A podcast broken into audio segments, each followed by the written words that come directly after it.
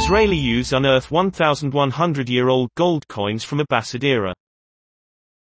Volunteers at an archaeological dig find 425 coins, enough to buy a mansion when they were buried.